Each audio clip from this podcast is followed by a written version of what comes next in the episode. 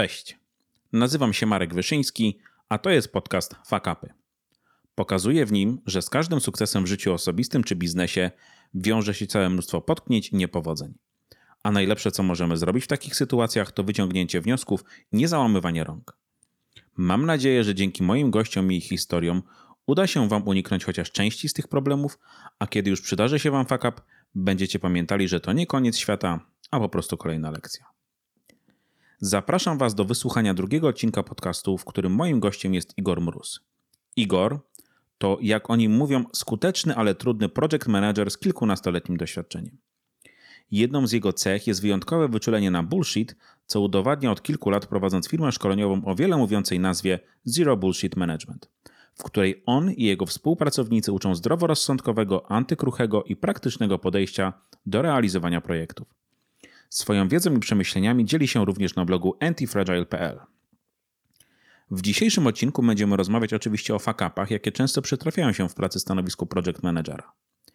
Igor opowie o tym, jak doszło do tego, że w ogóle wybrał tę ścieżkę kariery i co mu przez te kilkanaście lat nie wyszło. Dowiecie się, jak duże szanse powodzenia ma próba dostarczenia absolutnie idealnego rozwiązania i jak jednak zrobić to lepiej.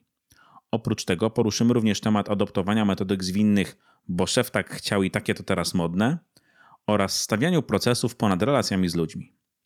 Na sam koniec Igor opowie również o najważniejszej lekcji wyniesionej z trwającej kilkanaście lat kariery, tym jak ta nauczka odbiła się na jego zdrowiu i czy czasami nie warto po prostu rzucić wszystkiego w cholerę i wyjechać w Tatry. Zapraszam do wysłuchania odcinka.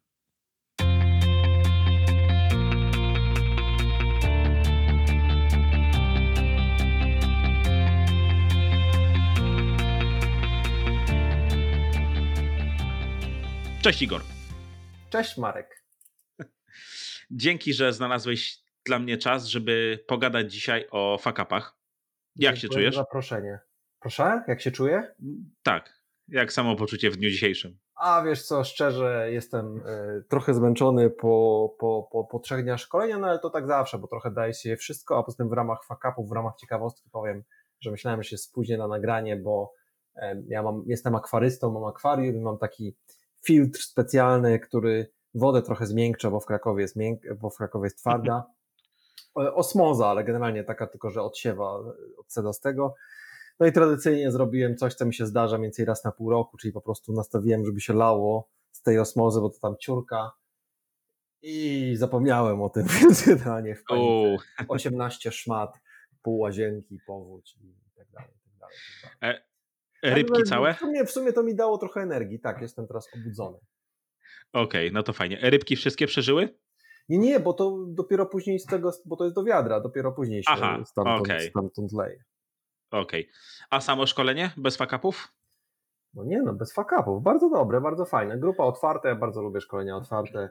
Są różni ludzie, którym się chciało tam przyjść i musieli często nieźle powalczyć u siebie w firmie, albo nawet niekoniecznie powalczyć, tylko się postarać mocno o jakieś zatwierdzenia budżetów, żeby się tam wybrać.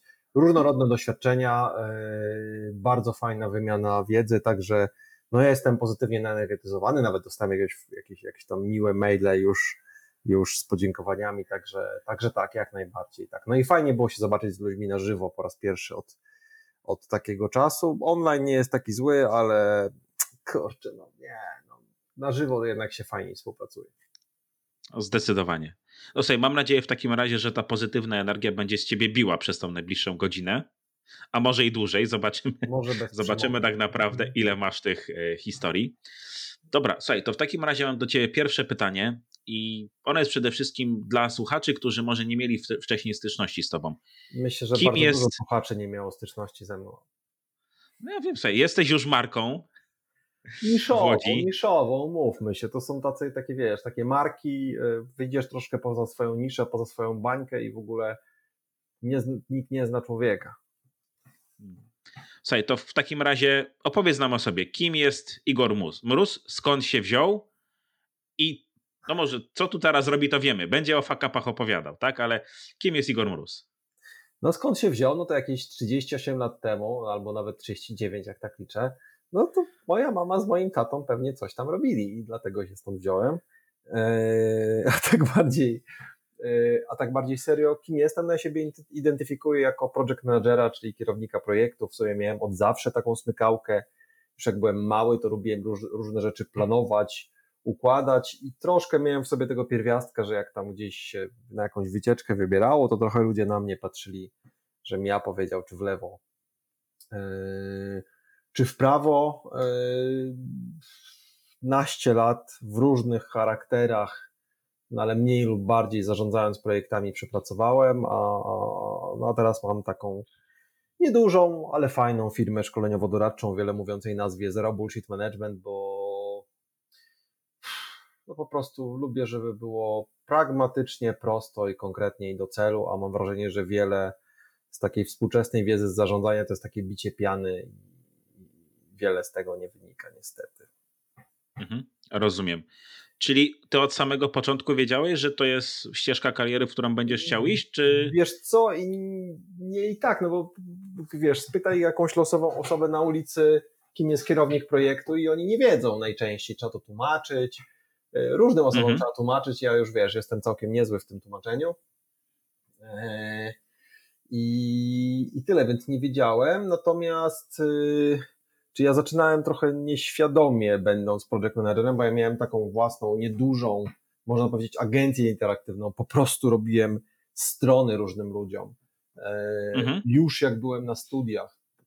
Czy pierwszą stronę, pierwsze strony to w ogóle robiłem, jak byłem w liceum, natomiast, natomiast na studiach, no to, to już było tak, że na przykład miałem jakichś grafików, czasem też ktoś mi też, też coś dokodował. Ja wtedy dużo kodowałem w PHP, ale też miałem osoby zewnętrzne, no i szukałem tych klientów i z tymi klientami coś tam planowałem, wyceniałem.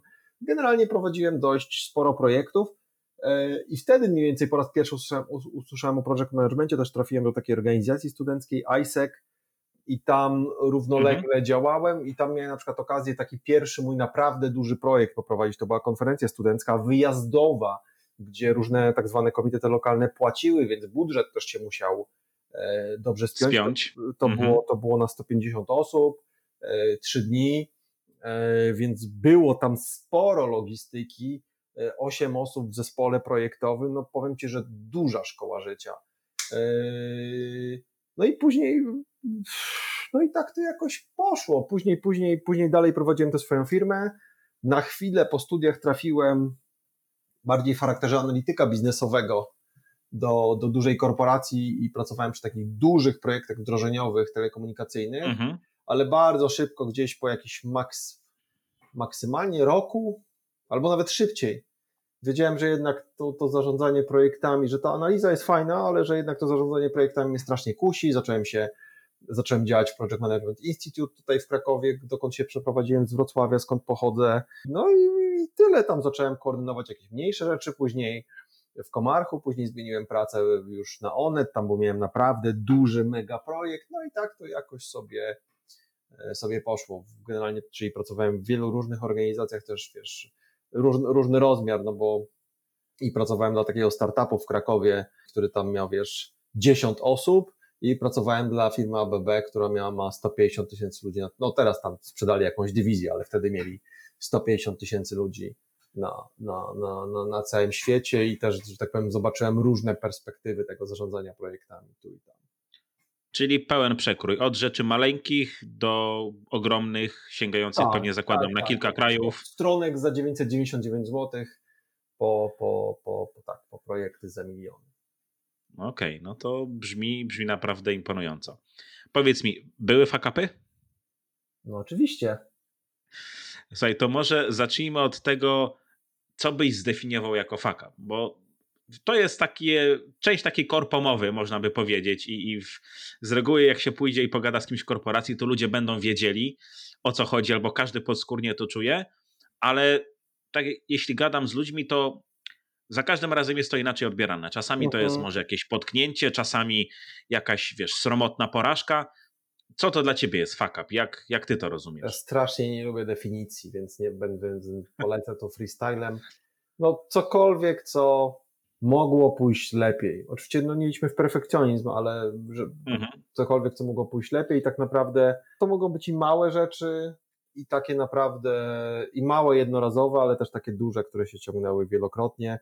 Ale to, no, tak patrzę, to przede wszystkim to są takie rzeczy, z których się jakieś, ja nie wiem, no takie moje skojarzenie przyszło mi od razu do głowy, że z których się jakiś wniosek wysuwa, że, mhm. że można, się, można się coś z tego nauczyć. Okej. Okay. To właśnie powiedz mi, jakie jest Twoje podejście do, do fuck-upów? Bo ja muszę się przyznać, mimo tego, że y, prowadzę podcast w tym temacie, ja jestem osobą, która ma problemy z fuck-upami. Jeśli coś idzie nie po mojej myśli i tracę kontrolę, to, je, to umiarkowanie sobie z tym szczerze mówiąc radzę. Powiedz mi, jak to u ciebie jest, no bo przez te paręnaście dobrych lat kariery mhm. w korpo i prowadzenie biznesu szkoleniowego, tak jak mówiłeś, fakapy były. Jak, jak ty do tego podchodzisz? Jak ty reagujesz w momencie, w którym coś idzie nie, nie po twojej myśli? No ale to zależy od rodzaju fakapu, nie? To jest oczywiste mhm. chyba.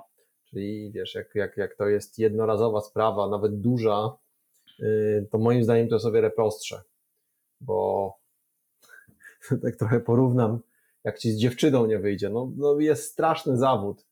Nazywam, mhm. chodzisz po, nazywam ten, ten stan chodzenie po ścianach.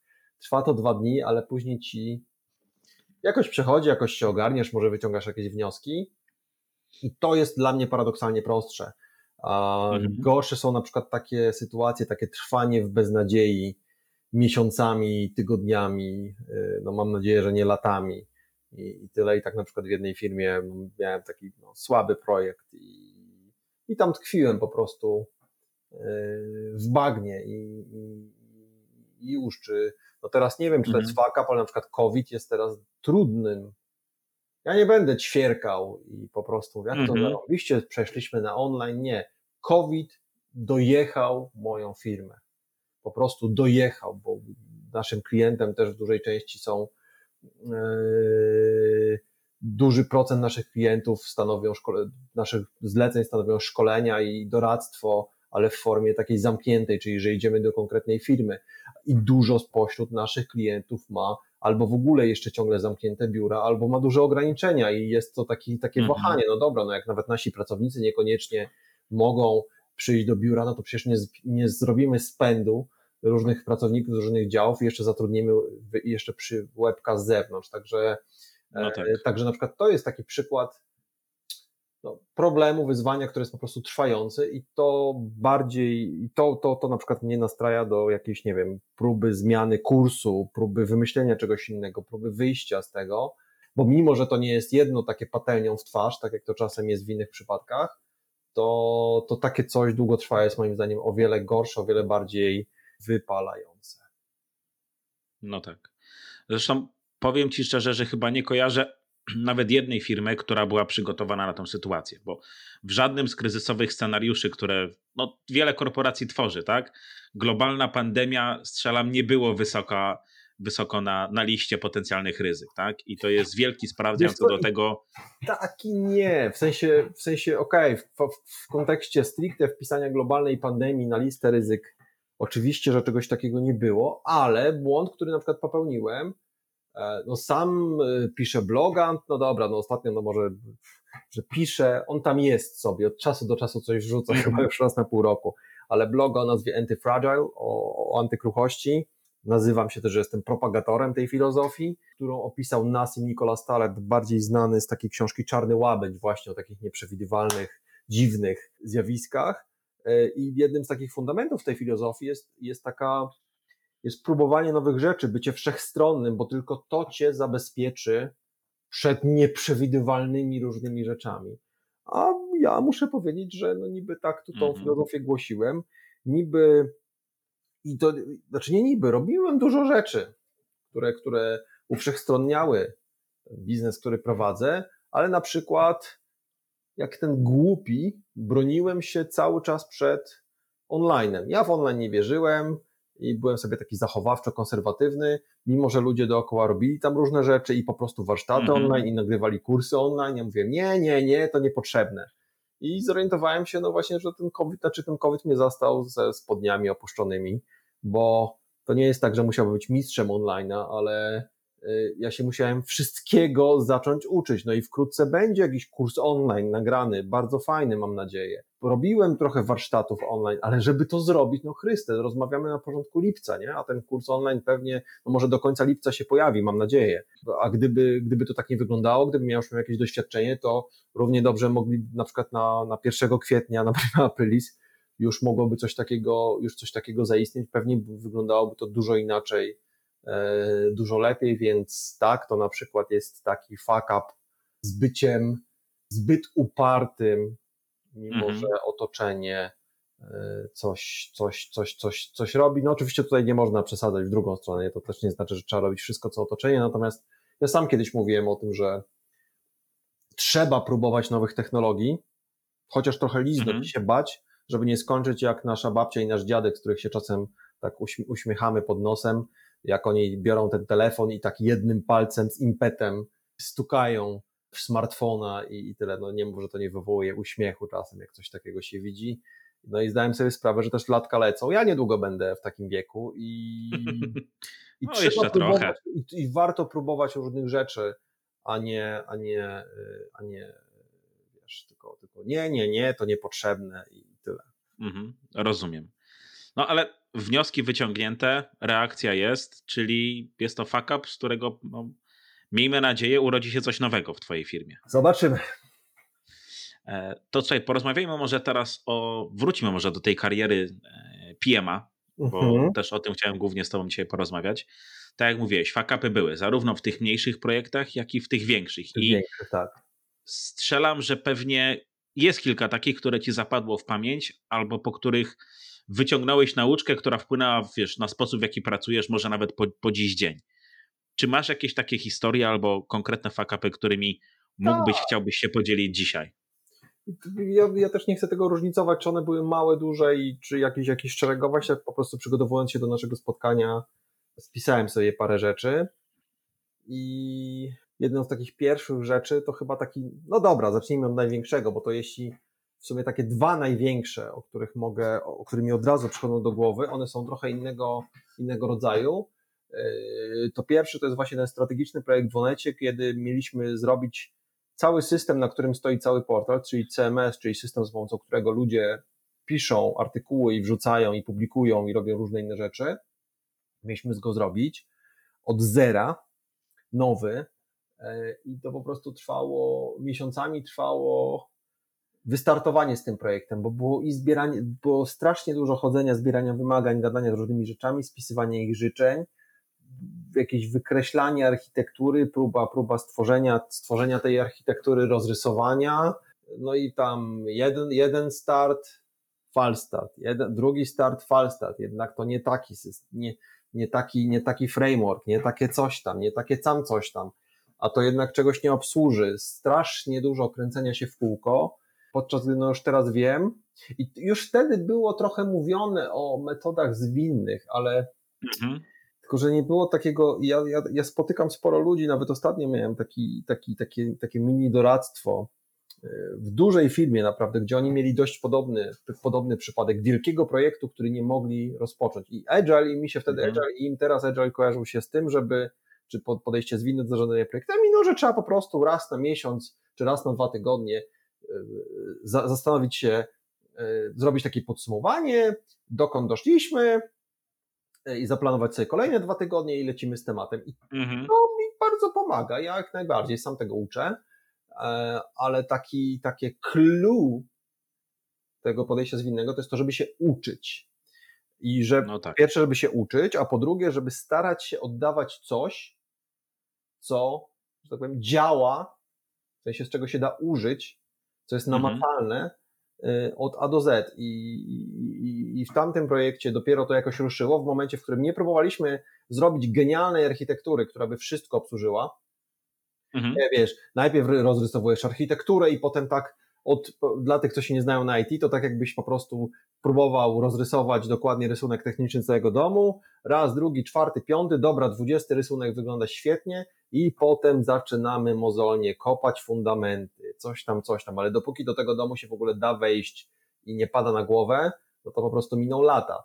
E, no tak. I tam tak samo to wyglądało i po prostu to podejście okazywało się porażką, podczas gdy trzeba było zrobić zupełnie inaczej, po prostu napisać malutki, e, fragment, który działałby, obsługiwałby potrzeby jednej małej redakcji. Ale tak od A do Z. Oni mogli byli, na początku byli w stanie publikować galerię tylko w tej redakcji, później coś tam jeszcze, później coś tam jeszcze i takie przez takie pączkowanie, ale na bieżąco z tym, że, że użytkownicy faktycznie coś do tego mieli jakieś uwagi, oni tego realnie używali i to wtedy, wtedy zupełnie inaczej wyglądało, bo niestety to, co jest w teorii, często niestety nie sprawdza się w praktyce. Wchodzisz do tego super zaplanowanego domu, potem się okazuje, że na rysunku to ci się wydawało inaczej.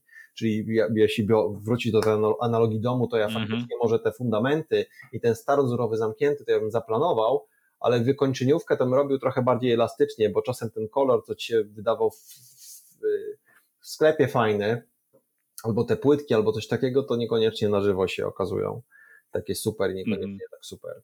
Yy, tak super pasują, więc, więc wiesz, zrobienie, bo to by było, można by było porównać, że zlecasz dom na podstawie jakichś rysunków i wiesz, i widzisz go następnym razem, jak masz wejść do środka, już jest wszystko włącznie z meblami w środku, to po prostu. No tak, to rzadko trochę, kiedy, trochę tak nie rzadko, działa. Rzadko kiedy sprawia, że ty wchodzisz do środka i mówisz, ale super chata. I, i no tak... Powiem ci, że myśmy przemalowywali łazienkę w ostatniej chwili. Po prostu kolor, który był super w sklepie, po rzuceniu na ściany wyglądał jakbyśmy byli w kostnicy. Autentycznie, no, więc, tak, więc tak. zmieniliśmy kolor w ostatniej chwili, patrząc na to, wie Jezus Maria, ja mam tu się myć. Także dokładnie, no niestety wielu innych rzeczy w budowie domu nie da się zrobić zwinnie, ale przynajmniej tą wykończeniówkę da. Tak, tak, tak.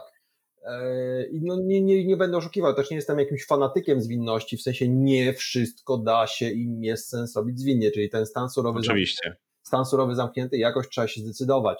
Czy być może faktycznie w jakimś przypadku, nie wiem, no, na jakąś podstawę twojej architektury w systemie IT, że jak, z jakiej chmury będziesz korzystał, y, jaki język programowania, co tam będzie się działo, jaka baza, postawienie tego wszystkiego, no, no, no, no, no nie wyobrażam, no, no, no, trzeba jakoś decydować, nie? No, no, no nie, będziesz, -hmm. nie będziesz pięć razy zmieniał e, silnika SQL, jaki tam siedzi pod spodem, no i, i tyle, bo to po prostu jest już, już, troszkę, już troszkę za dużo, natomiast no, nauczyłem się z tego, że jeśli masz przed sobą projekt i próbujesz go ugryźć raz, piąty, siódmy, dziesiąty, w sensie jak go zacząć, to hmm. powinieneś zrobić dwie rzeczy. Po prostu przestać gryźć przez chwilę, e, wziąć trzy kroki wstecz i zadać sobie pytanie, jaki jest najmniejszy skończony, znaczy jaki jest najmniejszy kawałek, który ja mogę uszczknąć z tego całego zakresu, który jesteśmy w stanie realnie zrobić, który faktycznie będzie działał, to, to będzie coś namacalnego, będzie można coś zobaczyć.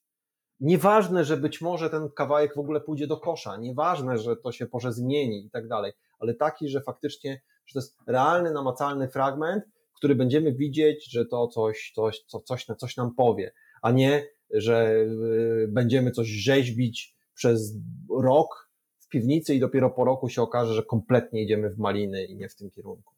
Natomiast mi, na mhm. w ramach ciekawostki powiem, że tamten drugi projekt, o którym, o którym mówiłem, co mówiłem niedawno, to wcale nie był projekt ani informatyczny, to był projekt organizacyjny. Po prostu ludzie integrowali dwa gigantyczne procesy, dwa takie kluczowe procesy w firmie. Mhm. E, no i to, to, to, to są procesy, które dotyczą wszystkich. E, firmy natomiast były jakoś zarządzane osobno, też każdy dział trochę robił coś swojego i tyle. I, no i oni próbowali właśnie zaplanować, oni próbowali stworzyć, zaplanować idealny proces, który by taki połączony, zintegrowany, który by obsłużył wszystkie działy. Mhm. No i to im bardzo nie szło. Nie? Dokładnie to samo, co u nas. Bardzo im nie szedł ten proces, bo tu zawsze jakieś niuanse wychodziły i tak dalej. Generalnie mieli w planie, że ten proces był wieloetapowy, że to zrobią pierwszy etap dla wszystkich działów, a potem drugi etap dla wszystkich działów i, i, i, i tyle. I już pewnie wiesz, do czego zmierzam. To po prostu było no, no, no, no niepojęte. Dwa problemy, jakie, Nie tam, da rady. jakie, tam od razu widzieli, to po prostu i tak dla każdego działu było pierdyliard niuansów, a poza tym no, ryzyko było takie, że no i co z tego, że zrobią pierwszy krok dla wszystkich działów. Ten proces i tak będzie bezużyteczny. On by, można by było z niego zacząć korzystać dopiero jak dojdziesz do ostatniego kroku dla wszystkich działów no bo co, nie, nie będziesz przerywał w połowie, po czym wpisywał wszystkiego w innym systemie. No więc rozwiązanie, jak się można domyślić, wyglądało tak, że żeby nie zrobić dla wszystkich działów pierwszego kroku, tylko żeby zrobić wszystkie kroki dla jednego działu. Nie? I mhm. na tej podstawie się nauczyć i zacząć po prostu kolejne działy do tego, do tego, do tego, do tego włączać.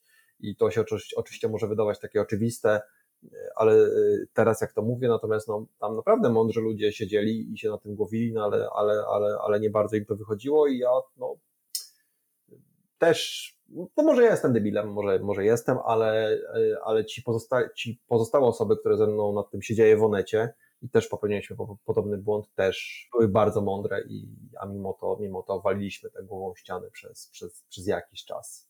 Co ja mam w ogóle wrażenie, tak jak już wspomniałeś o tym e, zwinnym podejściu, tak, że jakby jedną z takich kluczowych wiem, wartości, czy może wiesz, aspektów podejścia zwinnego jest to, żeby dawać sobie przyzwolenie na fakapy, tak? Żeby faktycznie móc, e, móc się wyłożyć w jakikolwiek sposób, dostać informację zwrotną i szybko na to zareagować. A jeśli próbujesz zrobić wszystko na super, na tip-top i, i objąć tym całą firmę, która zatrudnia nie wiadomo ile tysięcy ludzi, no to będzie trudno, tak? Mówiąc, mówiąc delikatnie. To jest coś, co... Miałbyś taki przycisk pauza na pilocie i byś był w stanie zatrzymać czas i żeby wszystko się nie rozwijało, nie zmieniało i tak dalej, no to może ci się udać.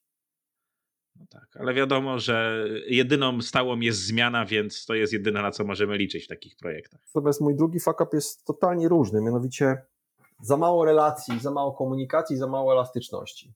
E, ja zawsze byłem taki poukładany, ale to też oznaczało, że byłem mało elastyczny i mało mhm. akceptowałem inne punkty widzenia, mało akceptowałem zmiany. Mnie strasznie wkurzało, jak sobie wycyzelowałem plan, zrobiłem tam, docisnąłem kolanem różnych ludzi z zespołów i nie tylko, że im powiedzieli co, kiedy, jak i, i tak dalej. I strasznie mnie szlak trafiał, jak coś się zmieniało, jak tu jakaś zmiana, coś, y, coś dłużej trwało, coś inaczej. I, i reagowałem na to tak no bardzo negatywnie, to po pierwsze, po drugie no właśnie bardziej sądziłem, że no, że ważniejsze są tabelki niż, niż relacja z różnymi osobami, a życie mnie nauczyło i nauczyłem się z czasem odpuszczać, że mhm. jeśli faktycznie, jeśli prowadzisz, im większe projekty prowadzisz, im bardziej skomplikowane, im bardziej trudne, to po prostu tym ważniejsze są relacje. To po prostu jest, mhm. to, to jest coś, co cię uratuje w, w kłopotach. To jest coś, co ci pomoże. Jeśli masz dobrą relację ze swoim zespołem, jeśli masz dobrą relację ze swoim szefem, jeśli masz sensowną relację z klientem, z jakimiś działami w Twojej firmie, z jakimiś działami u klienta w firmie, to jest coś, co Ci pomoże. A to między innymi oznacza to, że czasem trzeba im ustąpić. Czasem trzeba zrozumieć, że oni mają jakiś inny pomysł i że może coś by chcieli zmienić i że nie Ty jesteś najmądrzejszy na świecie. I, i no i ja tak trochę płaczę, płaczę w środku, jak jak, jak patrzę na siebie, jakim byłem bucem. Dalej bywam bucem, ale wtedy byłem strasznie o wiele, wiele, wiele większym w tych moich różnych projektach. Powiedziałbym, że im dawniej, tym gorzej. I, i, i tyle. I widzę, o ile lepiej, sprawniej, szybciej można by było zrobić pewne rzeczy, gdybym po prostu wykazał się troszkę większą elastycznością i troszkę lepiej budował te relacje. No właśnie o to chciałem zapytać. Czy to była taka sytuacja, gdzie już wiedziałeś, że to jest przegrane, bo nie masz po swojej stronie zespołu swojego przełożonego czy nie wiem, kontrahentów? Czy to jest coś, z czego byłeś w stanie wyciągnąć wnioski i no nie wiem, próbować takie relacje zbudować, tak żeby jeszcze coś w tym wszystkim uratować? Nie. Czy w ogóle uważasz, że to jest możliwe? Nie, to nie było tak, że to ja się w jednym projekcie zorientowałem i nagle pewnego dnia wstałem i mówię, relacje są ważne. To raczej jest takie mhm. patrzenie w retrospektywie na, na to, co robiłem, jak pracowałem no, w tych korporacjach wszystkich i w tych startupach i tak dalej, ja o, o, o sile relacji dopiero się tak naprawdę zaczęło mnie olśniewać, jak się wypaliłem zawodowo, odszedłem z firmy. No później w międzyczasie miałem taki epizod, że też otwierałem taki fundusz Venture Capital, ale tam już zacząłem, tam już to już było po tym takim pierwszym olśnieniu, tam już w międzyczasie trochę w szkoleniach popracowałem, to był właśnie ten fundusz, fundusz VC, jakieś takie rzeczy i wtedy zaczą, zacząłem odkrywać, że jednak te relacje są dużo ważniejsze. Uświadomiło mi to, y, biznes mi to uświadomił. Jak zacząłem sam prowadzić własny biznes mhm. i zrozumiałem, że na przykład, że między innymi w mojej branży sprzedaż nie polega na tym, jak się ludziom sprzedawca kojarzy, że po prostu dzwonisz i mówisz dzień dobry, czy kupił pan garnek, y, tylko po prostu trzeba znać fajnych ludzi. Mhm. Może oni kiedyś do ciebie kupią, ale poza tym oni znają fajnych ludzi i jak będzie ktoś za pół roku potrzebował jakiegoś wsparcia, to będą a jest przecież Igor i go, i go poleci, polecimy I, i to mi uświadomiło, że, To oczywiście wymaga elastyczności, budowania takich też sensownych, prawdziwych relacji, a nie po prostu, wiesz, ja ci wcisnę wizytówkę, a ty zadzwonisz. Musimy się trochę polubić. I to mi, to, i to tak, że tak powiem, rozpoczęło tę drogę refleksji i, i no jak zacząłem patrzeć później na to, jak się zachowywałem kiedyś, a jak się zachowuję teraz yy, i też pod kątem zespołu, pod kątem podejścia do ludzi, elastyczności, różnych takich rzeczy, to, to, to, to faktycznie jest niebo a ziemia i wydaje mi się, że mogło być yy, dużo lepiej. Kiedyś, dlatego też teraz jak, jak, jak uczę młodych i nie tak młodych PM-ów, to tak naprawdę jakbym takie, wiesz, moje standardowe szkolenie zarządzania projektami, to nazwałbym, że to tak, no, 40% materiału to jest taka twarda wiedza, mhm. wiesz, tam jak zrobić harmonogram sensowny i tak dalej, ale 60% to jest mocno oparte właśnie o tym, o tym dogadywaniu się, o relacjach, jakichś takich rzeczach. Także na kanwie tych harmonogramów i tyle, czyli jak zrobić sensowny, no tak. sensowny harmonogram z ludźmi, nie? I, i, i, a nie po prostu tak jak ja często rzeźbiłem, wiesz, bo to żółte karteczki i tak dalej, to często wiesz, widzisz telewizję, a potem to nie działa w realu. I ja tak samo miałem MS Projecta i chodziłem po różnych ludziach, mówię, ile to potrwa? Ale żeby się nie na pewno zgodziło to tak powodzenie. No, w niektórych firmach to może zadziała, takich, takich folwartno-zamordystycznych, ale e, w większości niestety, niestety nie. To takie dwa największe fakapy, jakie, jakie mógłbym mhm. wyróżnić. Jeden taki stricte procesowo-podejściowy, a drugi taki miękki. Powiem ci, że mnie to szczerze mówiąc nawet kiedyś trochę zaszokowało, bo miałem okazję pracować w firmie, która no, była w, w City w Londynie, tak? Bankowość inwestycyjna ale sam założyciel nawet nie krył się z tym, czy nie krył, on o tym opowiadał, że tak naprawdę w dużej mierze sukces zawdzięcza tym, tym relacjom, które miał. Mhm. Bo gdyby nie miał tych relacji, to nie byłby w stanie zbudować wielomilionowego biznesu. Tak. Bo to, że on miał ludzi i miał skill techniczny, czy wiedzę finansową, to było jedno, ale on miał przede wszystkim znajomych, miał relacje w wielu bankach inwestycyjnych i dzięki temu był w stanie rozkręcić ogromną firmę. Bez tego to w zasadzie by nie istniało, tak? To, to jest, y, mówię, dla mnie w momencie, kiedy wchodziłem w świat biznesu, to było nawet wręcz trochę, trochę szokujące czy zadziwiające, ale też fajne z jednej strony, że relacje są naprawdę cholernie ważne, że są kluczowe, tak? Że tak jak mówisz, procesy e, i narzędzia to jest jedno, ale to jest, y, to, to nie jest ta najważniejsza część roboty, tak? I że trzeba, trzeba o tym pamiętać. Słuchaj, wspominałeś y, właśnie o Mam jeszcze Mówiąc... inne, mam różne jeszcze, jeszcze różne inne fakapy. E, to co, zaraz do nich dojdziemy, natomiast y, chciałem cię zapytać też o, o retrospektywę, bo wspominałeś, że to, że byłeś bucem, to do ciebie dotarło gdzieś tam w retrospektywie e, i że jak, jak spojrzałeś wstecz na te swoje lata, powiedz mi, czy, czy często masz okazję, albo czy często ci się to zdarza, żeby faktycznie e, usiąść i wyciągać wnioski z tego, co z tego, co było, ale może nie, nie z tego, co, co się dopiero wydarzyło, tylko właśnie sięgać, nie wiem, wstecz pamięcią parę lat i mówić, kurczę, e, to są, to są jakieś wartościowe lekcje, których teraz, wtedy nie wyciągnąłem, a teraz mając te, tak jak powiedziałeś, 38, prawie 39 lat, już, e, już patrzysz na to inaczej. Ja sobie siadam i robię sobie takie podsumowania, ale te takie naprawdę duże olśnienia, no właśnie jak te relacje, to jest powolny proces, gdzie człowiek się po prostu orientuje i zaczyna nagle widzieć porównywać siebie teraz i porównywać siebie sprzed kilku lat i jak ja sobie robię te swoje podsumowania, to też, też, też, też, też to robię to raz na kwartał, tak mniej, raz na rok bardziej, to też się faktycznie zastanawiam, jak to wyglądało rok wcześniej w różnych moich obszarach i to mi mhm. pozwala bardziej, ale to mnie wtedy bardziej motywuje, nie? Czyli, że mówię, o kurczę, faktycznie zrobiłem postęp. No bo jak patrzysz na swój poprzedni miesiąc, to raczej nie widać postępu.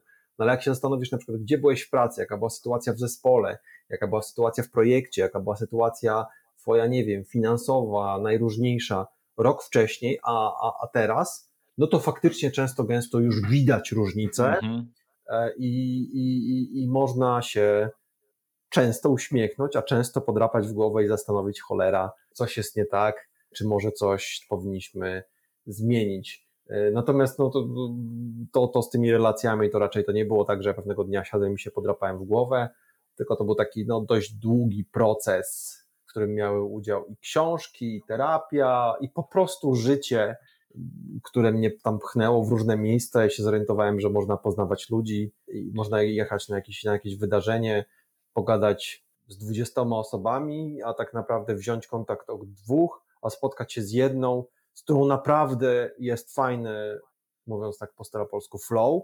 I tyle, i to zupełności wystarczy, że relacje nie polegają na wciskaniu wizytówek, albo że czasem się można po prostu zamknąć, jak rozmawia z tobą członek zespołu, a nie mu wciskać swoje genialne rzeczy.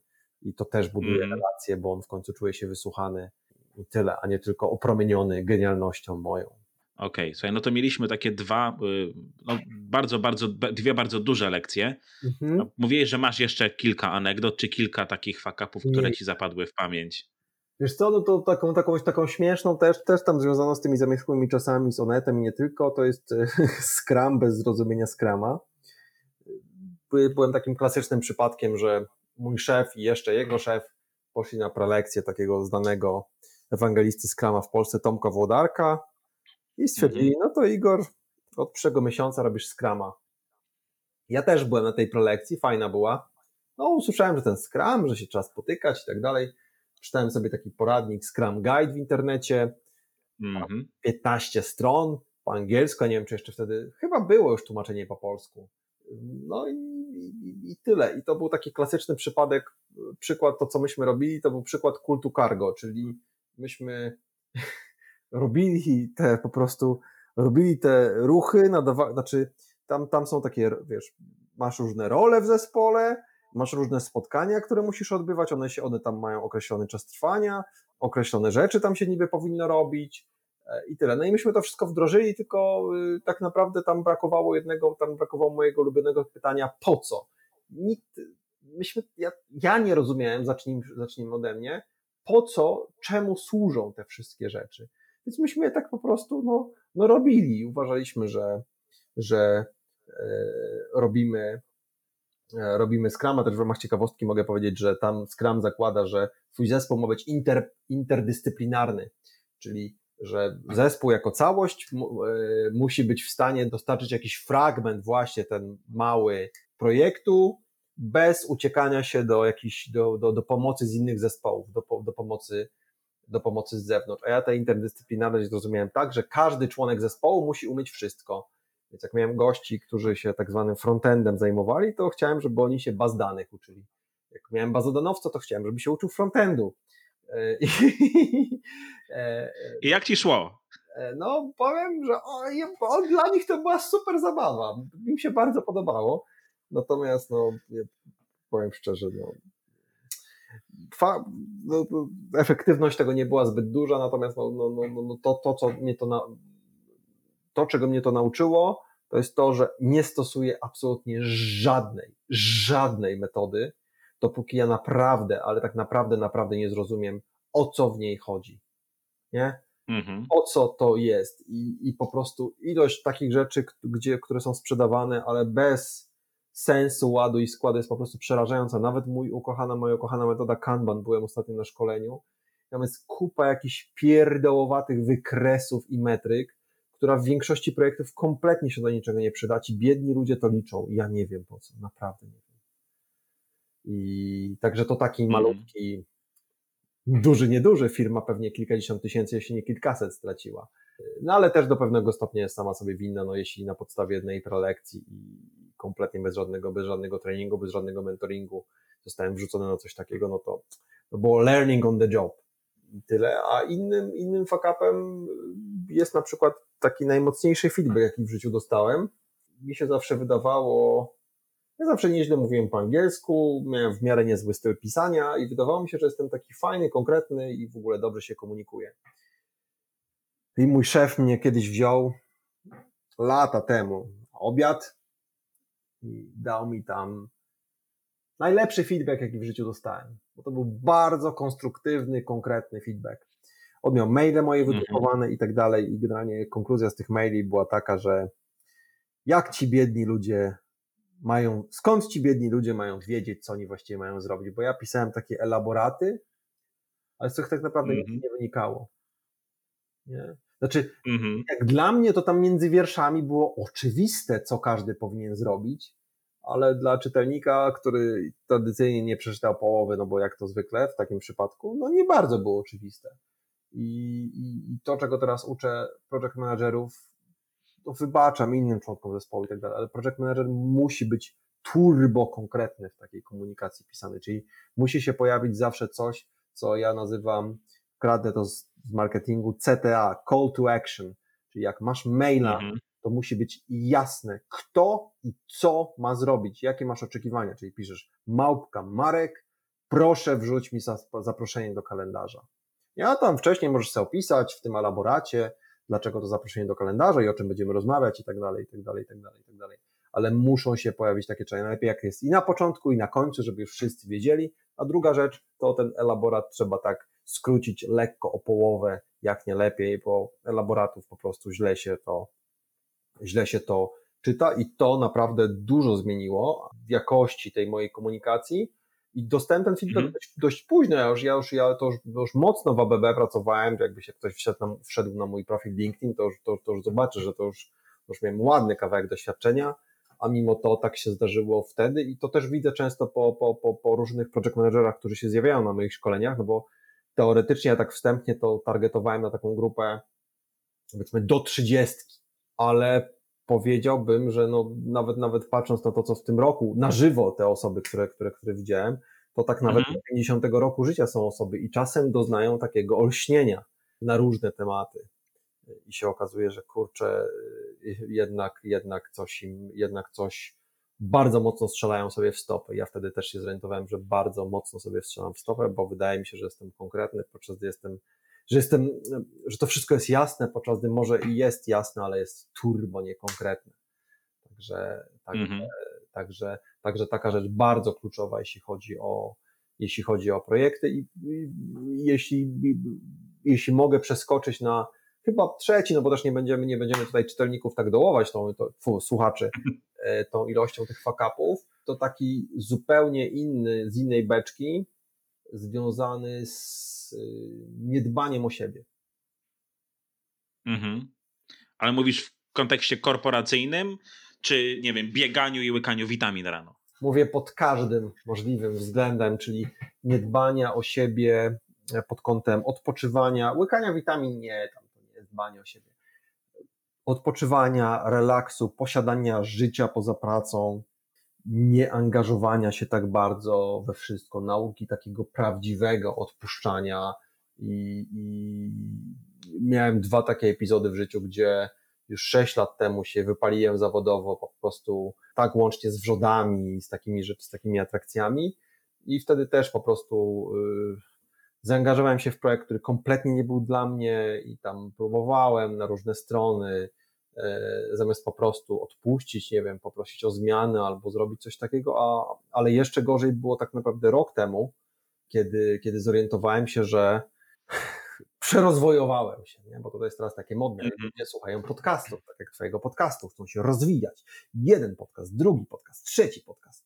Ja no, miewałem takie okresy w życiu, gdzie po prostu subskrybowałem chyba 10 podcastów i wszystkich ich słuchałem. Chryste Boże, tak się nie da.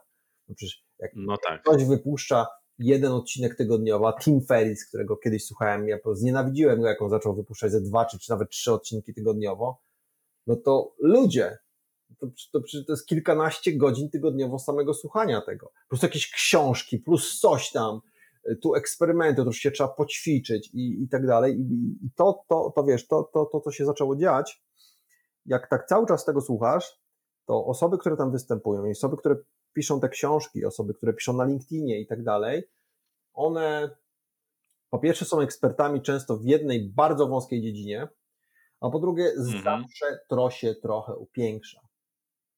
Nie? wiadomo, to się ma sprzedać, nie? Plus, plus no to trochę tak wygląda. Ty powiedziałeś wcześniej, że tam te moje projekty imponujące. No moje projekty były normalne, no takie jak te firmy prowadziły. Ja tam naprawdę wiesz, nie zbawiałem świata, śmieszę mnie czasem, jak oglądam e, LinkedIna, ludzi, których znam i czy których znałem i którzy pracują przecież i tam po prostu czytasz i to po prostu jakby co najmniej wysłali Apollo 11 na, na, na, na księżyc. Na księżyc. Tak, tak, tak, tak, tak, tak to wygląda, podczas gdy to były naprawdę zwykłe rzeczy. No i więc, więc czasem to też wiesz, jak słuchasz kogoś, to, to wygląda to naprawdę to brzmi to naprawdę imponująco. I, ja wpadłem w taki, w, taki, w, taki, w taki kierunek, że po prostu wiesz, zaczynasz, zaczynasz podziwiać pojedyncze osoby, czy nawet kilka osób, które są dobre w różnych wąskich dziedzinach i cały czas, i cały czas chcesz szybciej, mocniej, więcej, lepiej. Przecież jest jeszcze tyle do zrobienia, nie? Tyle, to do, tyle brakuje do doskonałości. I zaczynasz, wiesz, i nie, nie, kompletnie nie widzisz tego, że już naprawdę jesteś fajny.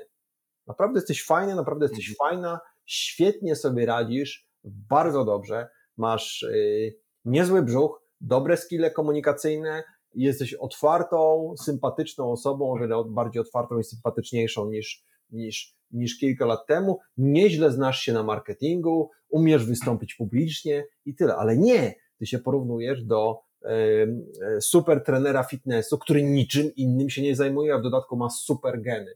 Porównujesz się do mówcy publicznego, który zajmuje się tym od 20 lat, plus dodatkowo być może ma trochę wrodzonego, więcej wrodzonego uroku i talentu od ciebie, nie? Porównujesz się do jakiejś osoby, co po prostu, co, co, co ma świetny biznes, no tylko na przykład miała w życiu dużo szczęścia. Od szczęścia w życiu bardzo, bardzo wiele zależy. Tych, co tutaj prychają, zawsze, zawsze im mówię, że e, gdyby Steve Jobs nie chodził ze Steve'em Woźniakiem do jednego liceum, to było jedno liceum i Woźniak był dwa lata młodszy, Jobsa zdolności do elektroniki były lekko półśrednie, to Woźniak zbudował pierwsze komputery Apple'a i w dodatku jeszcze miał do tego tak, on ma taki charakter, że wszystko, że to go po prostu bawiło i on najchętniej to ogóle, do niego pieniądze tak. nie grały roli. On chciał, on chciał wręcz za darmo rozdawać tak, te on chciał to za darmo rozdawać, to, to, to, to Jobs robił z tego biznes. Jak była pierwsza emisja akcji Apple'a, to, y, to Jobs oczywiście większość wziął dla siebie, a Woźniak jeszcze oddał części pracowników Apple'a swoje akcje, bo, bo w sumie uważał, że każdy powinien z tego, z tego skorzystać. Więc jakby, no i moi, no, moi drodzy słuchacze, no jak inaczej można nazwać to, że tych dwóch gości się spotkało w jednym liceum? Jak nie przypadek? I często też po prostu porównujemy się do jakichś osób, które ja tak, ja tak robiłem i dalej tak czasem robię, no jestem winien którym to świetnie idzie, ale kompletnie nie widzę tego, że to jest przypadek. No chociażby taka głupia rzecz, ja się urodziłem we Wrocławiu, później zmieniłem na Kraków. Być może gdybym się urodził w Warszawie i chodził na przykład do szkoły z kimś tam, y, to, to też, też pewne rzeczy wyglądają trochę inaczej. I trochę mi czasu zajęło, żeby no tak. rozumieć. I trochę czasu mi zaczęło. To nie znaczy, że będąc totalnie osobą z wioski nie ma żadnych szans, ale to też znowu wymaga szczęścia, wymaga ogromu pracy i ja sobie zdałem, zacząłem zdawać sprawę dopiero, no nie, nie, nie powoli, ja po prostu doszedłem do ściany nerwowo.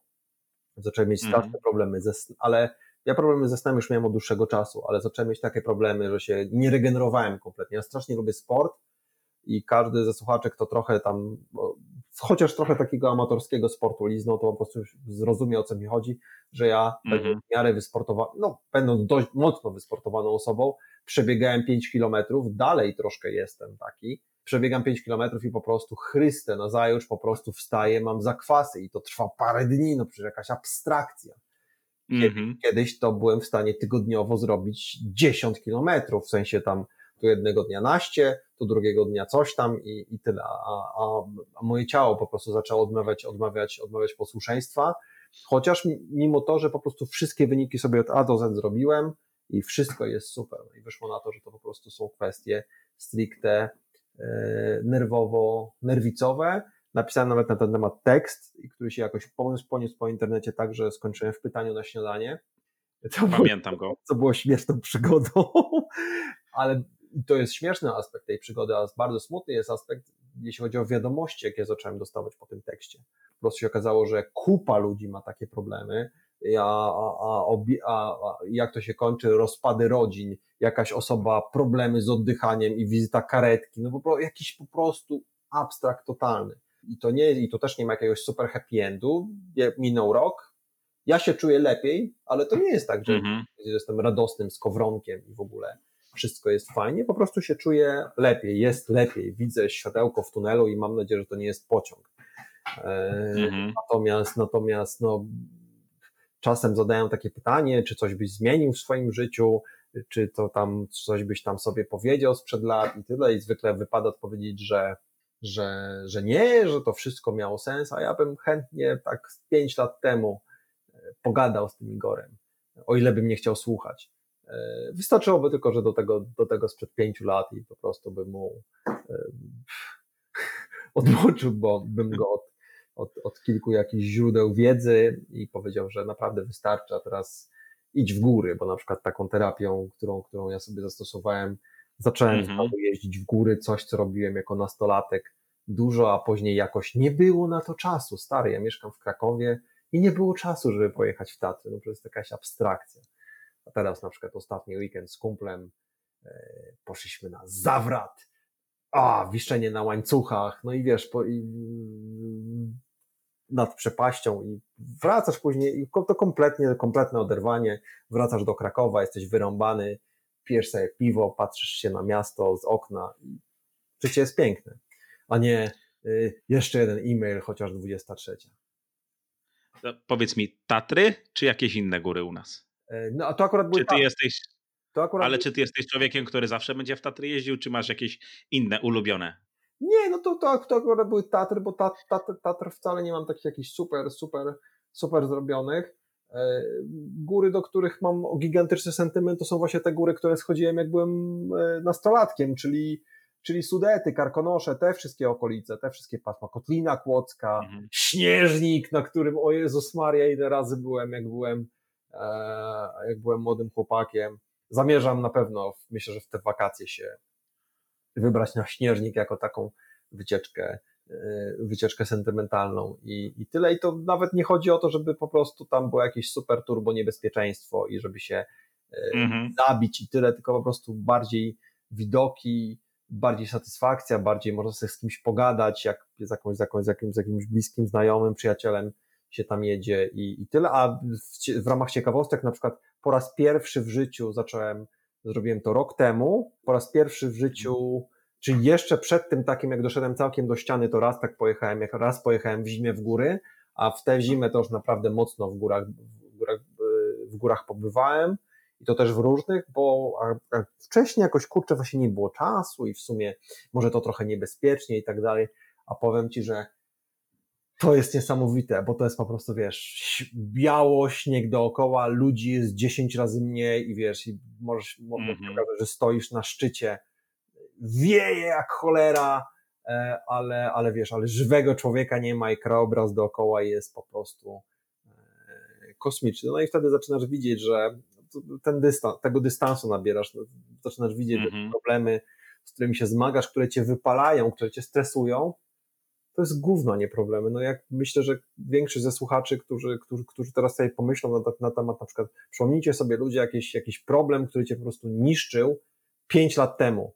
Tak, w, szczególnie w pracy, ja nie mówię o problemach osobistych, nie? Ale coś, co po prostu, wiesz, nie spałeś po nocach, nie spałaś po nocach i tyle. I potem czasem po prostu z, z perspektywy pięciu lat, czy, czy paru lat, jak się na to patrzy, to sobie myślisz, Jezu, ależ to była pierdoła konektor mm. do mhm. SAP-a żeśmy pisali i on nie działał. Myśmy siedzieli na telekonferencjach, do... no, no, no, no, ale no taka jest prawda, a ludzie się po prostu spalają za to. Ja, ja nie będę tutaj takiego mentorskiego tonu, bo sam się spalam. Coś mi nie zadziała w WordPressie na mojej stronie. Ja siedzę, poprawiam, mówię, Jezu, czemu to nie działa, nie? I po prostu dramat, dramat życia, po czym jedziesz, jedziesz sobie, robisz taką wycieczkę i myślisz sobie, czy ty, jakie to ma znaczenie w ogóle? No tak.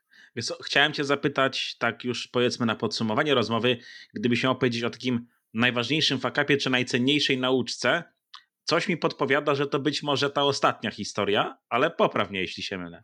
Taka najcenniejsza nauczka, twój taki największy fuck up w, ten, w karierze? Czy to właśnie to byłoby to nie, Myślę, niedbanie o siebie? Bo ja wcześniej, bo ja wcześniej oczywiście powiedziałem o tym, o tym, o tym zaczęciu tego projektu zwinnego, zacząłem o tych relacjach. Myślę, że te, e, myślę, że, wiesz co, szczerze mówiąc, myślę, że relacje i to przerozwojowanie, bo jedno też z drugim się łączy, bo też zacząłem sobie zdawać sprawę w życiu, jak ogromnie cenne są, są relacje. Ja zacząłem rozwijać, jak zacząłem, zacząłem swoją działalność szkolenie, szkoleniowo-doradczą, to zacząłem e, jako, jako samodzielna osoba i w ogóle nawet nie, nie myślałem, że będzie tam ktoś więcej. No nie, no, no, czy ktoś da radę? Nie, no przecież ja jestem sam taki zero bullshit i, i, i to ogarnę. Podczas też rok temu, już po tym epizodzie nerwicowym, się zdecydowałem na to, żeby trochę zacząć to przekształcać w firmę, żeby było więcej osób. Mhm. Ja nie będę ściemniał. Moją początkową intencją było stricte skalowanie, jak, się, jak to się mówi, czyli żeby to też było tak, że ja sobie leżę na leżaku na Barbados, a tutaj inni trenerzy na mnie, inni trenerzy na mnie pracują, czyli robią szkolenie, oni mają z tego fajne pieniądze dla siebie, a ja mam z tego też miły procent i w ogóle wszyscy są zadowoleni. E, natomiast kompletnie, absolutnie nieprzewidywalnym skutkiem ubocznym tego było to, że ja po prostu mówię, o kurde, ja mam pierwszy raz zespół od dawna, no bo jak zarządzałem mhm. projektami, to, to, to, to wyglądało inaczej, czy nawet jak, jak ten fundusz VC otwierałem, to też tam, tam byli ludzie, a teraz byłem sam. Okej, okay, no jakiś asystent, asystentka, ale co innego asystent, asystentka, z którym się zdwaniam raz na tydzień i tam zlecam różne rzeczy. Fajni ludzie, ale to, a trochę co innego no tak. mieć faktycznie zespół trenerów, z którymi faktycznie coś można razem wymyślić, można razem pogadać, pośmiać się, zrobić zjazd firmowy, wiesz, zrobienie zjazdu firmowego, wow! I, i też usłyszenie jakiegoś feedbacku, fajnych pomysłów i nawet, nawet, nawet po prostu nie sądziłem, ile mi to takiej pozytywnej energii i wsparcia da. Nawet już nie, nie, nie, wspom nie wspominając o tym, że jak się coś komuś wiesz, jak jesteś sam, to tylko sam siebie musisz pilnować. Ja jestem bardzo zdyscyplinowany, ale mhm. no różnie, wiadomo, różnie jest tą motywacją. A jak się przed kimś zobowiążesz, to jest zupełnie inaczej, nie? No i tutaj wiesz, masz takie pozytywny bat nad sobą do, do, do różnych rzeczy. Też na przykład, żeby się nie rozdrabniać na jakieś pierdoły, tylko żeby faktycznie wyznaczać te cele strategiczne, bo jak jesteś sam ze sobą, to masz jakieś cele strategiczne, coś tam sobie myślisz i to działa, ale tak jak ja to zauważyłem, to, to jak mam, odkąd mam zespół, to, to zwracam na to o wiele większą uwagę, bo tu faktycznie bardziej staram się wchodzić w rolę tego CEO i wiem, że to jest ważne, nie? I, i, i tyle. Także, także relacje na zmianę z tym, z tym odpoczywaniem i tym zauważeniem, że życie jest od życia, i, a, nie od, a nie od po prostu wkurzania się, że twój konektor do SAPA nie działa albo coś takiego, bo naprawdę świat się od tego nie zawali. Jak będziesz leżał na łożu śmierci, albo jak cię tramwaj przejedzie za miesiąc i ci obetnie nogi, to nie będziesz żałował, że ci konektor do SAPA nie zadziałał, tylko że siedziałeś w weekend i pracowałeś nad tym konektorem do SAPA, a nie pojechałeś w góry, albo nie, nie, nie pobawiłeś się z dzieciakiem, albo, albo coś takiego. Mhm. Rozumiem doskonale. To sobie, mam takie y, pytanko. Przede wszystkim e, powodzenia w takim razie w prowadzeniu tej firmy, tak jak mówisz już w tym, w tym momencie razem z zespołem. Ale słuchaj, mam takie pytanko, gdybyś miał mieć taką jedną radę dla słuchaczy, czy byłbyś czy mógłbyś coś takiego wie, zaproponować? Coś, co wiesz, napiszemy Helvetikom na ładnej grafice, puścimy w internet jako mema. Ale tak zupełnie serio. Jedna rada y, dla, dla słuchaczy, jeśli idzie o te fakapy, o wyciąganie wniosków. Jeśli chodzi o fakapy i o wyciąganie wniosków, eh, nie, moja jedna rada byłaby strasznie banalna, strasznie. Ucz się odpuszczać. Też związana z fakapami, ale też związana z takimi trudnymi projektami którymi siedzisz i, i, i, i, tyle. Strasznie dużo rzeczy w naszym życiu niestety nie zależy od nas. I, I, to się wiąże z filozofią stoicyzmu, którą, którą staram się wyznawać. E, I trzeba się po prostu uczyć odpuszczać, czyli wyciągać, e, jasne, wyciągać wnioski i, i, iść dalej, a nie bez, bez końca rozpamiętywać albo angażować się w rzeczy, które już dawno są, są e, widać, że nie wychodzą. Widać by było, że nie wychodzą, gdyby wziąć dwa kroki wstecz, głęboki oddech do brzucha i spojrzeć na to, spojrzeć na to trochę bardziej trzeźwo, bo, no bo tak, bo, bo po prostu inaczej się, inaczej się nie da, inaczej się zniszczysz, wypalisz i, i, i już. Oczywiście kieruję ten apel do tych osób, które się bardzo angażują, które są pewnie właśnie słuchaczami takich podcastów jak twój, a nie do tych ludzi, którzy żyją z filozofią miej wyjebane, a będzie ci dane. Czas, kiedyś te osoby mnie bardzo wkurzały, a teraz czasem je naprawdę podziwiam. Myślę, że są szczęśliwsze. Rozumiem cię doskonale. E, słuchaj, ogromne dzięki za rozmowę, ogromne dzięki za, za podzielenie się e, podzielenie się, wiesz, swoimi, swoimi doświadczeniami. Słuchaj, na sam koniec powiedz mi, gdzie słuchacze mogliby cię znaleźć? Bo ja mniej więcej wiem, gdzie cię szukać, ale... Yy, tak naprawdę, no już tam wspomniałem o blogu, ale mój blog jest taki półmartwy, nie wiem jak, nie wiem jak to będzie, natomiast na pewno zaprosiłbym na, na, na stronę mojej firmy zerobs.pl, jak Zero Bullshit Management, zerobs.pl. My, I tam są w prawym górnym rogu są też na przykład linki do naszego YouTube'a, który ostatnio mocno, mocno rozwijamy. Prowadzimy też takie quasi live podcasty. Mam, mm -hmm. nadzieję, mam nadzieję, że ciekawe. Tam też jest w bibliotece materiałów na tej stronie, jest dużo, dużo ciekawych rzeczy. I oczywiście zapraszam do połączenia się na LinkedInie, na LinkedIn. E, Igor Mróz. E, myślę, że myślę, że dość prosto mnie tam będzie znaleźć z racji tego, że nie nazywam się Jan Kowalski. Także, e, także, także, także tak. Myślę, że to takie dwa miejsca najlepiej.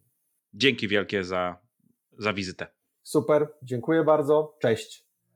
Hej. Dzięki wielkie za wysłuchanie odcinka. Na sam koniec mam do Was jeszcze małą prośbę. Niezależnie od tego, czy słuchacie odcinka przez iTunes, Spotify, YouTube czy jakikolwiek inny serwis, oceniajcie, subskrybujcie i komentujcie. Dzięki temu będę wiedział, jak robić ten podcast jeszcze lepiej.